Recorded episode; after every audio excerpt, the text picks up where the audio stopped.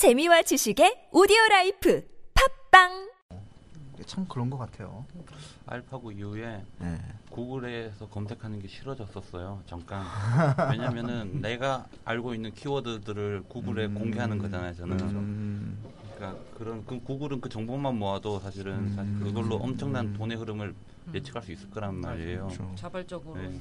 페이스북도 똑같은 일을 하잖아요. 그렇죠, 그렇죠. 제가 아까 페이스북에다가 음. 그 상어가 섹스를 하는 기이한 모양 뭐 음. 오해서 딱 올렸더니 그 다음에 바로 밑에 상어가. 먹이를 잡아먹는 음. 기이한 행동해서 바로 또 올리는 거야 얘가 페이스북이 맞아, 어떻게 알고 맞아요. 그 진짜 무서워. 어떻게 알지? 구글 구글 봤으니까 알죠. 구글에서 뭐 그러니까. 검색하면 페이스북 바로 광고로 뜨고 뭐 음. 이러잖아요. 그 구글 씨는 모든 것을 알고 있다는 책에 네. 보면 그런 얘기 나오잖아요. 음. 이게 그 역학 조사를 하기도 이전에 음. 발병하기도 이전에 유행병이 발병할 걸 미리 알 수 그렇죠. 있다고. 음.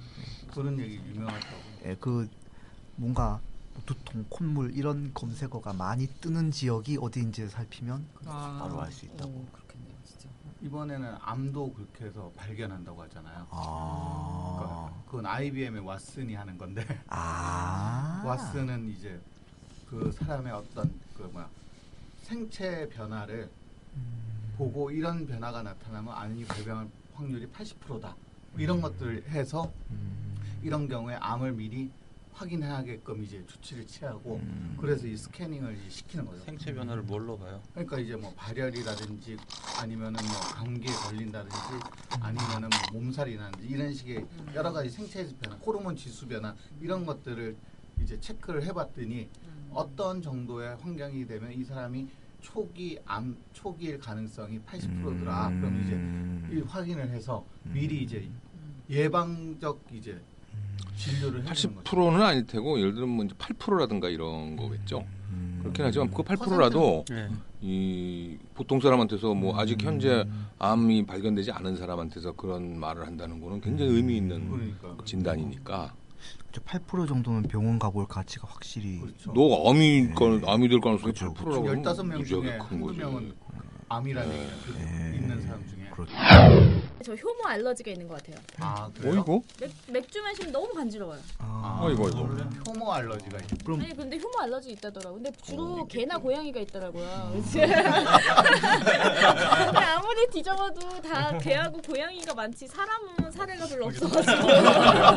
들어보셨나요? 그럼 처음 들었어요 저도 알러지가 뭐 뭐에 있을지는 알 수 없죠 뭐 모든 것이 다 알레르겐이 그죠. 될수될수 있습니다. 될수 있는데 이론상으로는. 네. 근데 막걸리하고 그 맥주를 먹을 때 엄청 그 그럼 오늘은- 반응이 있더라고. 오늘은 못 그런데 드시는 와인은 어떠세요? 마인 마인드.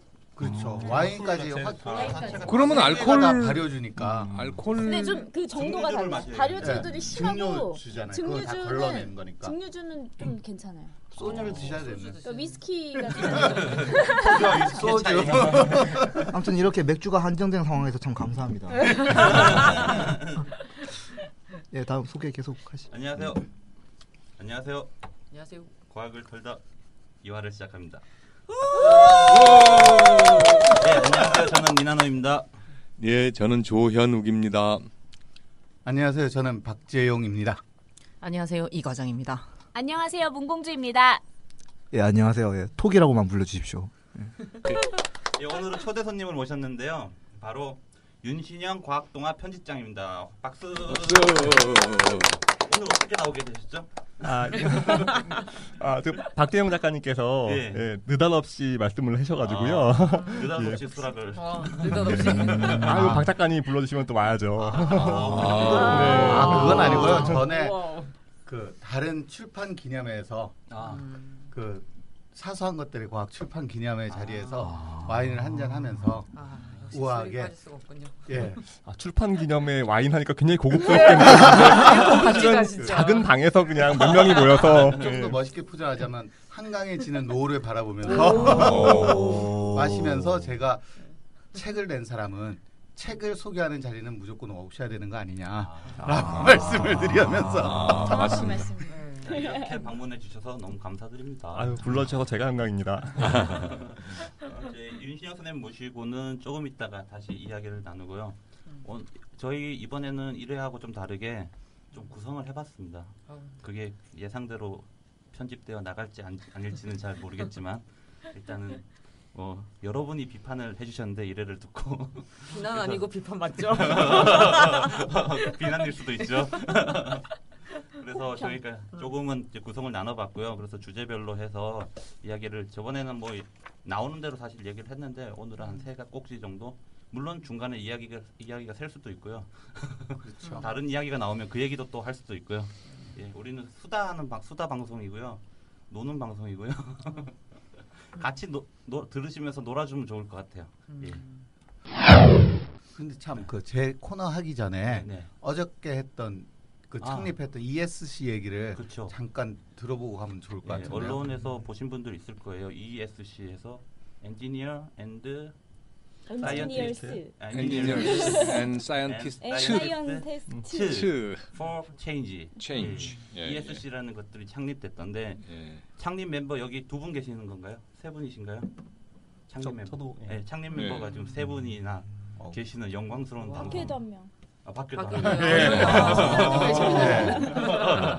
근데 이게 계신 ESC는 원래 에스케이프의 약자잖아요. 예. 그래서 헬 조선을 탈출하려는 과학자들의 모임인가. 일단 일단 근데 그런, 그런 의도도 있는 것 같아요. 근데 뭐 하는 조직인지 일단 좀 소개를 네, 해. 예, 저도 어느- 아까 보고 뭐 하는 데인지 쌤- 모르겠어서. 예, 뭐? 제가 잠깐 네, 예. 소개를 하죠. 이제 이, 이 여- 영어로는 이제 이 모임 이름이 ESC니까 이제 Engineers and Scientists for Change의 약자인데 이 이걸 이제 사단 법인으로 등록을 할 때는 이 변화를 꿈꾸는 과학 기술인 네트워크. 그래서 이제 여기서 과학 기술인이라는 말을 쓴 것은 과학 기술 자뿐이 아니고 어, 관련 주변에 이제 꼭 그 연구나 공학을 하지 않는 사람도 예, 포함이 될 수 있다. 다시 말해서 이제 거기에는 교사도 뭐 포함이 될 수 있고 언론인이나 뭐 다른 뭐저 같은 뭐 번역가 같은 사람들도 이제 포함이 될 수 있다는 취지로 했다고 합니다. 그래서 이제 어제는 이 창립 대회, 창립 기념 대회 같은 건데요. 그래서 한 100여 분이 원래는 이제 창립 예, 발기인으로 참여를 하시기로 이름을 올렸고 어제 모이신 분은 몇 분의 기자를 포함해서 어, 한 70여 분 정도가 에, 충정로에 있는 벙커원이라는 멋진 카페에서 아, 이제. 마이크와 이제 스크린을 걸어놓고 이제 기념식을 한 거죠. 이야. 이제 그 모임 법인장이시자 음, 이제 모임의 대표이신 이제 윤태웅 고려대 전기 전자. 전 전자공학부 예, 예 교수님께서 이제 뭐 말씀을 하시고 또 이제 여러분들이 돌아가면서 발표를 하셨습니다. 그리고 이제 정담 시간을 갖고 그 다음에 이제 뭐 공연도 잠깐 있고 그래서 심지어 거기에는 제가 아 나도 그럼 공연을 하나 해서 올라가서 시를 하나 낭송하기도 했습니다. 아. 네. 그래서 이 여기서 과학기술인에게 예, 시를 일장의 시를 들려드린. 어, 이 자리에서 혹시 재연해 주실 수 있으실까요? 아, 물론 가능한데 조금 약간 길어서 좀 이따가. 예 나중에 예, 예. 아, 예, 예. 따로 따서 넣겠습니다. 그 이제 중간 넘어가는 뭐 이런 부분에. 예. 아, 예. 그렇죠. 예. 네. 그렇게 해서 한번 가능할지는 모르겠습니다. 제 기술로. 예.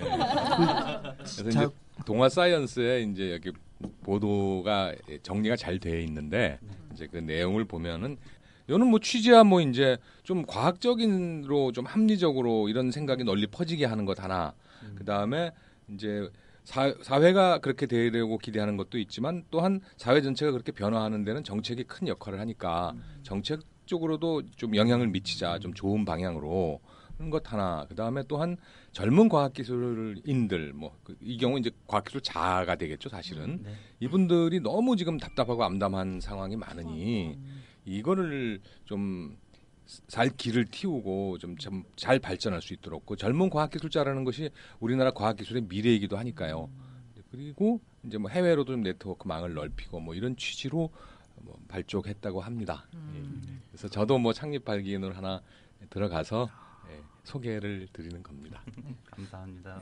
동아 사이언스 동아 사이언스 페이지에 가 보니까 조금 큰 소리. 예, 동아 사이언스 페이지에 가 보니까 6월 18일자로 기사가 올라와 있네요. 예. 그래서 혹시 들으시는 분 있으면 예, 검색을 해 보시면 금방 나옵니다. 예. 요 그 뭐 과학자 단체가 이제 마- 기존에 많이 있었는데 요번에 하면서 좀 이렇게 특별히 또 주목이 많이 가는 부분 중에 하나가 방금 말씀해 주셨지만 젊은 과학자들한테 좀 초점을 맞춘 부분이 어, 기존에도 물론 뭐 없지는 않았을 테지만 그들이 주체가 돼서 자발적으로 또 이렇게 뭐 관련된 정책이나 이런 내용들을 비판하고 제안하고 이런 부분들이 그 전에 활발하지 않았거든요. 근데 그걸 좀 이렇게 정면으로 내세운 부분들이 이번에 굉장히 기대를 많이 하는 부분이에요. 그러니까 여기서 과학자라고 한- 한다면은 직업인 과학자뿐만이 아니고요. 음, 현재 이렇게 한창 그 과학자 대기에서 수련하고 있는 학생들까지 포함이 됩니다. 아. 이렇게 넓혀 보면 사실 굉장히 문제가 더 복잡해지고 더 이렇게 주목할 부분들이 많은데 그런 부분이 좀 많이 기대가 되고 있습니다. 그래서 실제로 그 위원회가 네 개 위원회로 구성돼 있나 그런데 그 중에 하나가 청년과학기술인위원회가 음. 별도의 조직으로 주요한 위원회로 포함돼 있습니다. 뭔가 뜻은 되게 좋은 것 같고 앞으로 활동도 한번 기대를 해봐야 될 것 같습니다. 예. 그렇죠. 와. 여기서 먼저 이 공간을 제가 잠깐 소개하려고요. 여기는 소울빌의 녹음실이고요. 저희가 여기서 이제 계속 녹음을 하고 있는데 소울빌의 이제 대표 그룹 여자들 피리피그의 콘서트가 단독 콘서트가 있습니다. 너무 뜬금없지만 어? 광고 타임 광고. 어. 우리의 첫 번째 광고주이십니다. 네. 또 예, 여자들 피리피그의 콘서트가 6월 25일 토요일 오후 7시에 있고요. 피리피그. 검색을 여자들 피리피그 한번 검색하시면은 피리피그요? 발음이 예, 피리피그 피리 피그. 피리피그 여기서 피그가 여기 사장님입니다. 피리는 뭔가요, 그럼? 아, 피리를 연주하세요. 저분. 아. 예, 예. 피리를 연주하는 예, 예, 예. 아이- 그 해서 네. 예, 예, 예. 여기 그렇죠. 사장님. 아이리시 혼이라고 했나? 아 그러니까 피리를 연주하 피리를 아이리시 연주하는. 무화과 피그겠죠 설마 피그. F I G 피그는 무화과 PIG. 아예 저는 해석하지 않겠습니다 예 예 아닌 것 같아요. 네, 여기 사장 여기 이제 밖에 앉아 계신 무화과 박지연 예, 박지연 씨께서 여자들 아이리시 무화과. 히스 음, 무화과 좋죠. 예. 그렇죠. 그리고 여자분 이선미 씨가 바이올린, 이선화 씨가 피아노 네. 이렇게 세 분이고 예, 아이리시 예. 음악을 하고 있거든요. 예. 그러면은 약간 신비감도 있고 흥겹기도 하고. 그 아이리- 같이 해야겠군요. 아, 열심히. 그 Irish whistle이 그 Irish whistle이 그거죠. 그 영화 타이타닉에서 예. 생각했어요. 예. 따라다 아, 따라라. 이게 뱅글뱅글 도는 예. 그 장면에서 나오는. 아, 음. 맞나요? 예, 맞대요. 아, 왜냐면 제가 방금 저분한테 들었거든요. 맞을 수밖에 없죠. 보니까 언제 한번 또 이렇게 초대 손님으로 예. fig를 한번 무화과를. 직접 밝히시는 걸로. 예예예 예, 예. 그러면 이제 이제 박재영 선생님이 준비해 오신 멸종 이야기를 좀 시작을 예, 해볼까요? 하죠. 네. 어, 오늘 그 저번에 하면서 조금 느꼈던 게 너무 그러니까 큰 얘기를 하다 보니까 이 얘기가 자꾸만 산으로 가는 것도 있고 그래서 좀 좁히고 좁히고 좁혀보자. 그래서 오늘은 뭔 얘기를 한번 할까 생각을 해보다가 어, 그 얘기를 해보려고 해요. 그러니까 사람들과 같은 또는 이제 돼지, 개 뭐 이런 것들 다 포함해서 포유류라고 하는데 포유류가 나머지 파충류나 양서류랑 차이가 뭐가 있을까 하면은 대부분 첫 번째로 뜨는 게 새끼를 낳는다. 알을 안 낳고. 그런데 두 번째는 젖을 먹인다. 네.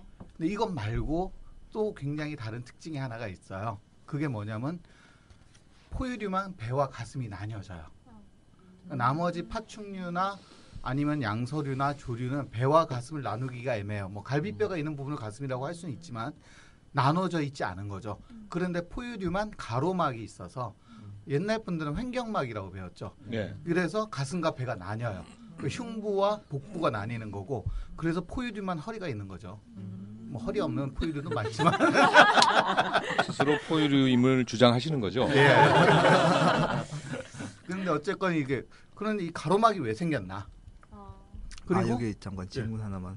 제가 어렸을 때부터 그 가로막의 실체에 대해서 굉장히 궁금했었거든요. 예. 그게 안창살이라는 부분이 있던데. 맞습니다. 예. 그러니까 근육 근육막입니까? 예? 근육막이에요. 그러니까 아예 가로막이. 완전히 막이 있고 거기 그냥? 호, 호흡용 음, 파이프, 예. 그다음에 음식물 통과 파이프, 예. 파이프 구멍이 뚫려 있고 나머지는 그렇죠. 막으로 막 완전히 막혀 있는 예. 겁니다. 아. 위아래가. 안창살이지 저는 오늘 처음 알았어요. 아, 아, 예. 그건 저- 나중에 먹으면서 다시. 구체적인 설명을 해드리도록 하죠. 되게 두껍다는 얘기예요. 근데 그 안창살은 이제 소, 돼지 이제 이런 큰 짐승이고 아, 예. 우리는 우리는 사람이니까 아, 예. 다른가요? 맛있을지 안 맛있을지는. anatomy로 해보진 않아서 잘 모르겠고요. 예, 예. 근데 일단은 그거랑 그 다음에 두 번째로는 그 우리가 거대한 동물을 생각하면은 가장 먼저 떠오르는 게 바다에 사는 거는 고래지만 육지에 사는 거는 공룡이 떠오르잖아요. 네. 근데 공룡이 생각해 보면 티라노사우루스나 아니 브루키노사우루스 이런 굉장히 큰 공룡들인데 아니 육지에서 중력이 있는데 그게 제대로 걸어 다녔을까 또는 뛰어 다녔을까 생각해 보면 그렇잖아요. 네. 우리도 몸무게가 막 한 200kg, 300kg 되는 이런 분들은 거의 뛰지를 못하죠. 걷지도 못. 걷지도 네. 못해요. 왜냐 면 무릎이 나가버리니까. 네. 근데 공룡은 왜 무릎이 안 나가지? 티라노는 뛰었다는데. 음. 실제로 그거 무릎이 나갔습니다. 그래서 이 공룡의 화석을 보면 관절에 이거 관절염을 가지고 있는 경우가 대단히 많다 그래요. 많이 예. 과도한 체중으로 네. 그런데도 불구하고 뛸 수는 있었다 그죠? 음. 그런데 우리가 생각해 보면 그렇잖아요. 몇 톤씩 나가는데 네. 또는 몇십 톤씩 나가는데 브루키노사우루스 아무리 다리가 두꺼워도 불가능한 일이거든요. 근데 그게 가능한 게 뭐 때문이냐면 지금 새들이 가지고 있는 것처럼 기낭이 있어요. 어. 공룡들도. 근데 이 기낭이란 게 속이 공기가 들어가 있는 주머니인데 이게 폐와 연결되어서 온몸 구석구석에 있는 거죠. 어, 그래서 어떻게 되냐면 생각만큼 덩치만큼 무겁지 않았다는 거예요. 음.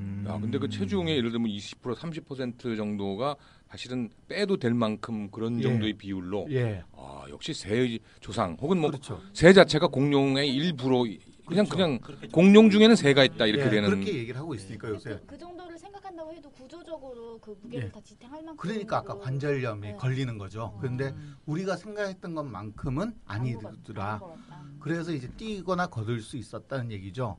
그런데 그래서 크, 커질 수 있고 그 다음에 이제 새가 될 수 있는 유리한 조건을 차지하고 있었거든요. 진화상으로. 그런데 이 기낭과 그 다음에 포유류의 가로막이 사실은 동일한 이유 때문에 진화했다라는 걸 아. 오늘 말씀을 드리려고 생각하는 거죠. 아유, 어, 새로운 얘기네요. 예. 예. 그게 예. 바로 이제 트라이아스기 대멸종 때문이에요. 음, 그러니까 아. 우리가 트라이아스기가 뭡니까 근데? 그래서 지금 이제 설명을 드리려고. 트라이 숙여볼까요? 근데 여기서는 두 가지가 동시에 질문이 나와야 돼요. 하나는 대멸종이 뭐냐. 음. 그리고 두 번째는 트라이아스기라는 게 뭐냐. 이렇게 나오는데 어, 일단은 대멸종을 먼저 말씀드리자면 영어로 이제 mass extinct라고 얘기를 하는데 그러니까 흔히 종 하나가 완전히 사라지는 게 멸종이잖아요. 그래서 뭐 저번 시간에도 멸종 잠깐 얘기를 했었는데 근데 이 종들이 사라지는 건 일상적으로 일어나는 일인데 아주 특별한 경우에 어, 지구상에 있는 모든 생물들 중에 한 7, 80%가 다 죽어버리는 사건이 일어나요. 이런 사건을 대멸종이라고 하고 이런 7, 80%까지 죽지 않아도 한 4, 50%씩 죽는 경우도 꽤 있었어요. 그래서 이제 생물학자들, 고생물학자들이나 고지질학자들은 주로 이렇게 생물들이 대거 멸종했던 사건들을 중심으로 시대를 나누는 거죠. 그래서 이제 고생대, 중생대, 신생대 이렇게 나누고 그 지금 우리는 신생대 끄트머리에 붙어 있는 거고 옛날엔 옛 꽃자를 써서 고생대, 가운데 있으니까 중생대 이렇게 이름을 붙이는데 이 크게 세 개 나눈 거를 다시 또 세, 세하게 나눠요. 그래서 고생대 같은 경우에 캄브리아기부터 해서 페름기까지 여섯 개로 구분을 하고 중생대는 트라이어스기, 그 다음에 쥐라기, 백악기 이렇게 세 개로 나누는데 그 중에 첫 번째 시기가 트라이아스기다라고 얘기를 하는 거죠. 근데 이 트라이아스기 말에 대멸종이 일어나요. 땡. 예. 트라이아스가 뭔 무슨 뜻일까요? 어, 그건 잘 모르는데 예, 예. 아시는 분이 설명하셔야죠. 이렇게 삼첩기라고 예, 삼첩기라고 해서 세 개가 접혀져 있는 기다 이렇게 어, 얘기를 아, 하는데 트라이- 그 옛날에 예, 그런 지질의 시대에 대한 그런 지식이 없을 때 여기 이 시대의 지층이 어, 세 개로 이렇게 돼 있네 예, 삼겹살처럼 아, 그래서 세 장이다 해서 트라이아스기라고 이름을 붙였다고 합니다. 아 그렇군요. 예. 여기서 이제 첩이라는 거는 아니요. 아, 아시는 거예요? 아, 예. 제가 트라이아스기에 대해서 책에도 쓴 적이 없어요. 아. 그냥 트라이아스기라고만 하고 삼첩기라는 용어도 안 썼죠. 요새 어. 거의 안 쓰는 용어니까. 예. 근데 참 열심히 책을 읽으시면 달라져. 그 예전 예전 용어를 애용하기로 유명한 모 그 출판사에서 나온 책을 읽었더니 아. 삼첩기 예. 배- 접기. 백악기는 지금 다른. 이름으로 안? 예, 그냥 백악기로 불리고 있어요. 예. 그래서 예. 음, 트라이아스기라는 이름은 이 시기의 최고 지층인 독일의 지층이 세 개로 뚜렷이 구분되어 있기 때문에 붙은 이름이지만 실제 표준층은 스위스의 석회암 해성층을 이용한다라고 이제 정확한 그러니까 위키- 이동현 통님 말씀이 맞는 거죠. 네. 예. 위키인가요? 관객 아, 예. 예. 첩보가 날라왔습니다. 이런 건데 근데 이제 실제로 보면 이제 읽어주세요. 트라이아스기나 백악기나 이런 이름들이 붙은 게 그러니까 옛날에는 다 유럽 사람들이 이런 거를 네. 연구를 했으니까 대부분이 이제 영국이나 프랑스 또는 독일 지층의 이름들을 따요. 음. 그 백악기는 영국의 해안가에 있는 백악 절벽 이름을 딴 거고 쥐라기는 독일의 이제 쥐라 산맥의 이름을 딴 거고 그 다음에 트라이아스기는 아 프랑스하고 독일 사이에 있지 않나요? 그게? 아 그런가요? 예. 제 기억으로는 뭐 말씀으로 하시지 왜? 예. 속이고 예. 그리고 이제 그 트라이아스기는 독일 지층이 이세 개로 나뉘어진 걸 가지고 예. 삼첩인데 삼첩하면 삼첩방이 떠오르죠 저는. 그런가요? 예, 근데 하여간 그 배가 아 트레이아스기 말에 대멸종이 일어나요. 근데 대멸종이라는 첫 번째 이유는 뭐냐면 이제 당시에 판게아라고 지구 대륙이 모두 모여서 하나의 대륙을 형성하고 있었는데 얘네들이 쪼개지는 거죠. 음, 이 쪼개지는 과정에서 지금 대서양의 북극에서 남극까지 쭉 있는 중앙해령이 있는데 네. 이 중앙해령이 그때 막 생겨나요. 음, 그리고 이 중앙해령에서 몇백만 년 동안 화산 분출이 계속 일어나거든요. 이 화산- 중앙 해령이라는 게 이제 바닷속에 예. 있는 커다란 산맥 같은 그렇죠. 거인 거죠. 예. 예. 그래서 땅덩어리가 계속 만들어지고 있는 예. 예. 그래서 멘틀 대류가 상승한다 뭐 이런 얘기도 하는데 중요한 거는 지금 현재 지구상에서 가장 긴 대륙 아그긴 그 경계. 경계가. 아니라 긴 산맥이라고 볼 수 있을 거예요. 그러니까 히말라야 산맥하고 알프 산맥을 합친 것보다 더 기니까. 그런데 이 산맥들이 어떻게 생기냐면 멘틀이라는 게 지구 지각 아래쪽에 있는데 얘가 상승하는 쪽에서 이제 만들어지거든요. 근데 멘틀이 상승하면서 나오는 이 힘에 의해서 위쪽에 있던 그 마그마가 이제 분출이 되는 거죠. 네. 그래서 마그마 분출되는 화산 활동이 일어나는데 이게 그 2, 300만 년 동안 끊임없이 계속 일어나는 거예요. 그래서 이렇게 끊임없이 이렇게 일어나게 되면은 여기에서 해저 화산에서 어 가스가 나오는데 이 화산 가스가 대부분이 물하고 그다음에 이산화탄소, 그다음에 황화수소 이런 성분들이 만들어져요. 근데 이제 우리가 지금도 항상 걱정하는 게 이산화탄소에 의한 온실효과인데 그 당시도 이렇게 이산화탄소가 많이 나오면서 온실효과 때문에 기온이 계속 높아지고 그 다음에 기온이 높아지는 게 중요한 게 아니라 그 과정에서 이제 바- 공기 중에 산소가 자꾸만 줄어들게 되는 거예요. 산소 농도가 약, 얕아지면은 어, 공기 중에 산소가 사실은 물에 녹아서 물 속에 사는 생물들은 호흡을 할 수 있게 해주는데 공기 중에 산소 농도가 낮아지니까 바닷속의 산소 농도도 같이 낮아지는 거죠. 그럼 바닷속에 살던 생물들이 먼저 죽어요. 호흡을 못해서 마치 여름철에 어항에 물 안 갈아주면은 금붕어 부- 죽어서 둥둥 뜨는 것처럼 물 속에서 질식사를 하는 거죠. 네. 그 이렇게 죽고 근데 물고기들이 이렇게 죽고 이제 바다에 가라앉으면은 얘네들을 누군가가 분해를 해줘야 되잖아요. 근데 이걸 분해할 때 또 산소가 필요해요. 세균들이 이걸 분해하는 과정에 산소를 가지고 분해를 하는데 그러면은 산소가 또 쓰이니까 산소가 또 줄어드는 거죠. 더 줄어. 예, 그래서 바닷속의 산소 농도가 점점 점점 더. 줄어드는 거예요. 그 다음에 기온은 점점 높아지는 거죠. 그런데 이렇게 기온이 높아지다 보면은 무슨 문제가 생기냐면은 바다 깊은 곳에 있는 메탄 hydrate라는 게 있는데 얘가 파괴가 되기 시작해요. 메탄 hydrate를 잘 모르시겠죠? 누군가 누를 거라고 생각을 했는데 설명이 필요합니다. 예. 눌러주길 기대하고 계셨던 거예요. 뭐냐면 바닷속 아주 깊은 곳은 그러니까 온도가 굉장히 낮아요. 3도, 4도 정도밖에 안 되는데 이 3도, 4도 되는 데다가 뭐가 있냐면은 압력이 굉장히 높잖아요. 그럼 우리는 물이 보통 0도씨에서 온다고 생각하지만 이거는 지금 우리 공기 속에 있을 때 일기압일 때 어느 농도가 0도인 거고 압력이 높아지면 어느 농도가 좀 더 높아져요. 그래서 3, 4도 되면 충분히 물이 얼 수 있는 온도가 되거든요. 심해 깊은 곳은. 그런데 우리가 흔히 소주 슬러시 만들 때 보면 냉동실에 넣어놔서 거의 이제 얼음이 되려고 하다 말다 이런 거를 가지고 꺼냈는데 아직까지 애치잖아요. 근데 이거를 툭 치면은 그 순간 슬러시가 되는 것처럼 아. 이게 뭐냐면 얼려고 해도 얼음에 핵이 필요한가? 저희는 안 해봐서 모르는데 정말 잘 알고 계시네요. 수레가 안 한가요, 뭐? 근데 이제 이 얼음의 핵 역할을 하는 게 뭐냐면 메탄인 거죠.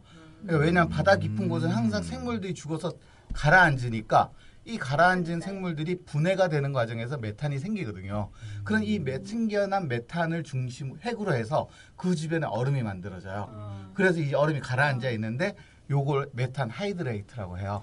우리나라도 독도 부근에 이렇게 쭉 깔려 있고 또 전 세계 굉장히 많아서 예. 에너지원으로 매우 유망하기 때문에 예. 뭐 하여튼 뭐 독도가 매우 중요한데 부분적으로는 그런 천연 자원이 많은 음, 덕분이기도 해요. 아 그런데 그럼 그 메탄 hydrate는 압력 때문에 고체로 유지할 수 있는 거기 때문에 예. 바다에서 건지는 순간 다시 기체가 돼서 버리는 그렇죠. 거 그게 아닌가요? 기술이 필요한 예, 그래서. 기술이 아하. 필요하고 그 다음에 섣불리 상업화하면 안 되는 여러 가지 요인들이 돼요. 아 그런데 이제 하여간에 이 메탄 hydrate가 생물이 생겨난 다음에는 계속 생기는 거예요 심해로. 왜냐하면 어차피 죽은 애들은 가라앉으니까.